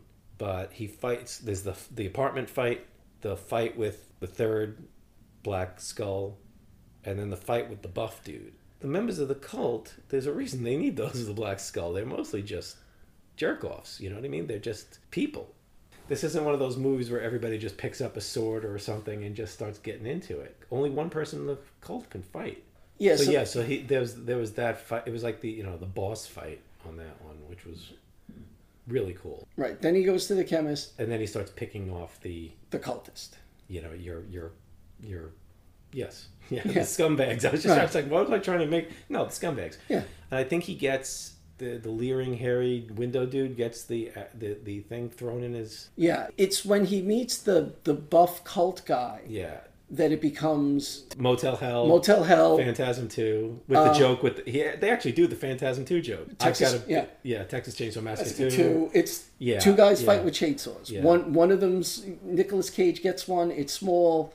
The guy pulls out one. It's huge. It's ridiculous. Do they really have chainsaws like that? Because they look like they'd be. Yeah, they fight each other. He kills him. I think yeah he uh He pulls him down onto a onto chainsaw. the chainsaw, Yeah. and, then there's a, a goes for a total glug glug glug. He's Yeah. on it and shaking, and Yeah. blood's everywhere. I, I forget the, the exact time, but he he comes across Brother Swan and the young girl in a car, and Brother Swan just tries to tell him to relax. He grandma worm tongues, and, he just gets it. Yeah, he, And- he he just kills him, but he lets the girl He go. lets the girl go because um, she's. It's pretty obvious she's. Well, yeah, there's a scene early we didn't talk about where She's Jeremiah makes her play Russian roulette Yeah, to show I her mean, devotion. She's clearly the beaten down, abused, lost girl. And uh, I, but I'll tell you, I wasn't sure whether he was going to let her go or not. Yeah. That's that's the thing. I did, and they don't talk. She doesn't run over to him and hug him or No, say thank no. you or God No. bless. She doesn't even have information. Then he goes into this that crazy church thing that he sees. We go for our, we're going to the boss right fight and we're wending our way He's- he- through this really weird. It's it's weird. He and he's had some driving in between all this. He said he dri- there's a, a crazy tunnel that doesn't look like a regular. I don't know Yeah, what the fuck. yeah, wherever but he's some, going into. There's some, uh, you know, Dirty Harry in the car, Phantasm driving, but through hell. he when he goes into this building, it's like it's like a church. There's a book, Yeah. kind of almost a Necronomicon book, Yeah, yeah. and there's this great scene where he just opens it and he looks in and he just fucking throws it on the Yeah, it's, it's junk. Yeah, and then Yeah. he goes down. Yeah, There's and this the- place makes absolutely no sense. No, it's- It- it's- tunnels It's got it. May it has the logic of a D and D dungeon or video game. It of just why would you ever hole yourself up in this fire trap where if, you know if somebody made a bad batch of eggs you'd probably die down there i mean it's just it's there's no chairs i mean it's just it's just again drug addicts idea of you know right. cool Well, place to hang out or it's some or- old weird shit right that they because hear. we get that to the because well because they didn't make this. So so he's got two more The- left. these dudes didn't No. make this. he meets the the mother character. Yeah. And she gives a speech. Yeah she says crazy shit. Did you know what Jeremiah says, I'm the most sensual lover. He's ever experienced because of my sensitivity and my empathy. I can anticipate my lover's every move.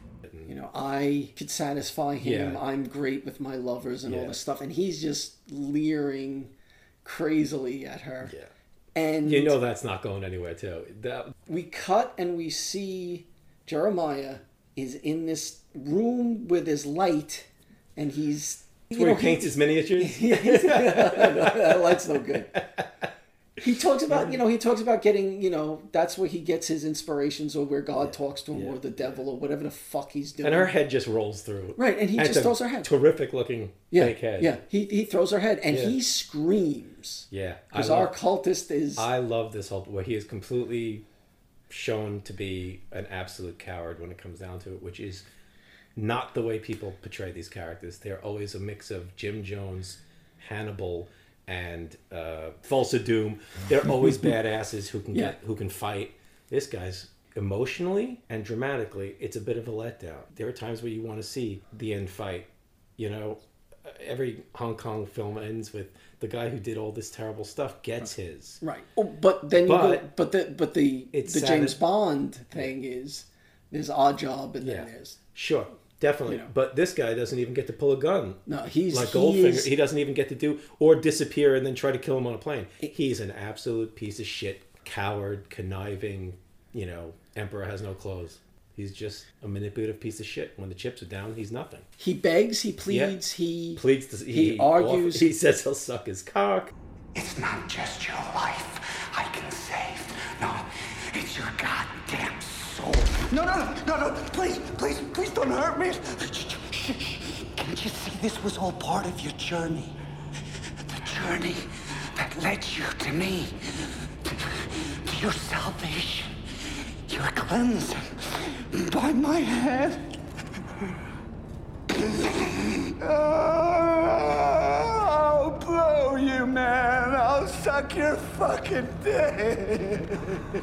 Yeah, you do not get the uh, thrill of a final No. fight. And Nicolas Cage, when he starts talking to him, he's talking to him in guttural. Is is he being transformed by the drug? Is he has he is he in hell? He's is not it, sleeping. Is he the avenging angel? You know, whatever it is.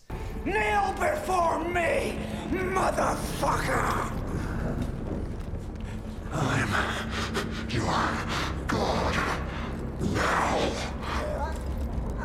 Yeah, You know. he, he's not sleeping. He's that drug is keeping him up. He's not. He hasn't. They don't show him like you know getting rest like some characters do in these movies. Does he Joe- even bandage himself? I mean, he's got holes in parts of his bodies, and I don't even remember if he puts if he does anything for the for the uh, Little where- Bactine? No.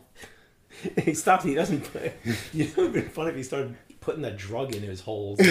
he kills him. Was he strangle him? He pops his head like a Oh, that's grape. right. That's right. Yeah. He pops his head like a grape and kind of shows a bit of release afterwards. Yeah. Nicolas Cage.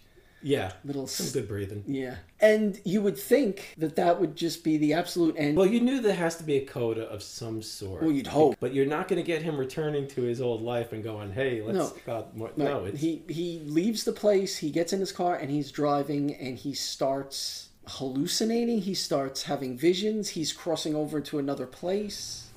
Uh, he sees Mandy riding shotgun. He's covered in blood ash style. Right. He looks real happy, but kind of crazy happy in that one famous shot. The flashback scene, which is love, terrific. Which I always see as their first meeting. It, it is. You It know. has to be right. He's wearing his 44 shirt. He's got the look. He's got the shirt that he said. That's my favorite shirt. When the uh, female Cenobite ripped, uh, stabbed him, When he uh, which is right, oh, my favorite shirt. it's a, it's just very funny. he's in a bar. He's in a bar. It's his older life. and he looks across and sees her. yeah, they flash back to their first meeting. It's the first normal scene in the whole movie. It got to me. It's heartbreaking. It's heartbreaking. You hardly even know these two, but it's such a good choice. It's such a good choice. Yeah. Because endings are hard, even for a movie like this, where missions are accomplished and there is no happy ending. You have what a minute scene that shows she saved him and he loves her. Yeah. You know, you get that he's become different because of her. Right, and, oh, and and they've saved each other probably. Yes, definitely. And, And, he couldn't save her. You know what's happened to her. Right. They didn't do anything to deserve this. It's not like this is one of those movies where his past has come back to haunt him. No. He wasn't in this cult. No. He didn't do anything that brought this up. Neither of them. No, she was just walking on the road. Yeah. It's You it's know, just and fate. uh, and uh, bad guys drove down the road. You, you don't even know what they were doing there. Right. Uh, they're not horror movie characters in that sense. They didn't go into. They were just living their life, and bad shit came to town. You know. Yeah. They just happened to fuck with the wrong ex-alcoholic, metallurgist, D and D metal fan, crossbow champion, murderer, mercenary. Yeah. Is there a shot before they go to credits? they pan up Yeah. and we see that an alien That's landscape. right. It, it's funny because just from the colors, when they started panning up and they show the red, the the, Yeah. the, the red and the orange, and I'm going, I'm hoping there's two suns or Yeah, two yeah, moons. yeah. I swear to God, because I'm like this is a Well, Del Rey, I'm pretty sure that his he's in, fir- it's one of his first dreams like that. Yeah. of her, you see that kind of landscape Yeah. in his dreams. Yeah. Again, I'd have to see. And the funny thing is, this is the kind of ending that would have bothered me back in the day. I just figured. I don't it- know what it means. I, I thought it was an allegory, but it doesn't matter. If he's if is he on a planet with I just fucking I just I just see him as he's in his he's work. Yeah. he's he, they've crossed over. He's with Mandy and whatever is left for them to have. or he's mentally that Yeah, drug is Yeah. he's in the world he wants to be in right now. Which you know, either way. It's and then at the very very end post credits you get to see her sketchbook. Yeah. That he was watching that you did not see. and it shows him and a and a tiger. a tiger. And it's funny because she does it. She draws in. A, it's really well. It's nicely drawn. I almost thought it was going to be drawn like the heavy metal cartoons. Mm. You know that that was going to be her style. I found this to be an incredibly fulfilling movie on every level. Yeah. As a revenge movie, as a surreal experience, as a quest, as a fantasy, as as a horror movie. I mean, as a what the fuck was that? Hmm. You Yeah. know, I Uh, just I just really loved it. Makes no sense to me how you can't include this as one of the best horror films of the last decade. The only reason I can see people thinking that is if they're being nitpicky. Well, if they didn't like it.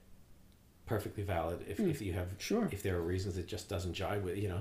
But there's a hipster, for lack of a better way of putting it, there's a hipster, modern hipster approach that I don't like in a lot of these movies. That Mandy seems to be the only person who can make that trick shot.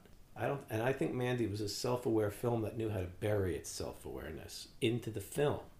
They wove it into the pattern of the film rather than having it as this surface nudge, nudge, wink, wink. I mean, Mandy is a movie that kind of covers its tracks because the fantasy elements can allow you to get away with things, but it's not a dream logic movie. It's No. not Phantasm. It's not Suspiria. It's not, geez, even Exorcist 3 or something like that, where weird, weird shit happens because weird shit happens. Everything is actually kind of covered in a logical sense in this world. You know, you take this drug too much, you will turn. I mean, it's a Cronenberg reality almost more than anything. It's a, The, but it's that a kind re- of Stephen King where I'm a normal person and all of a sudden this crazy thing has come to my town or right or come right. by. no, in some ways it, it it it has a Stephen King feel in the way that um, certain things like like Salem's Lot is a good uh, Bag of Bones, which I did not like, is like where your character it turns out has an experience, a weird experience that is not necessarily related to the bad shit that is the main plot. To me, this is a world that can go deep. You can go deeper into this world because it has its own rule book and it has its own aesthetic. It's got its. You don't have to have Nicolas Cage even. This could almost be like a wild cards thing because the chemist is still around, the drug is still around. It's funny because in some ways, where Nick Cage goes is the least interesting thing Yeah. for me. He's he's won. He's good. He Mm. seems happy. I'm glad for him. Yeah. I hope he doesn't drive into an 18 wheeler and kill the driver because you know. But I don't. You know who the fuck even knows where he is.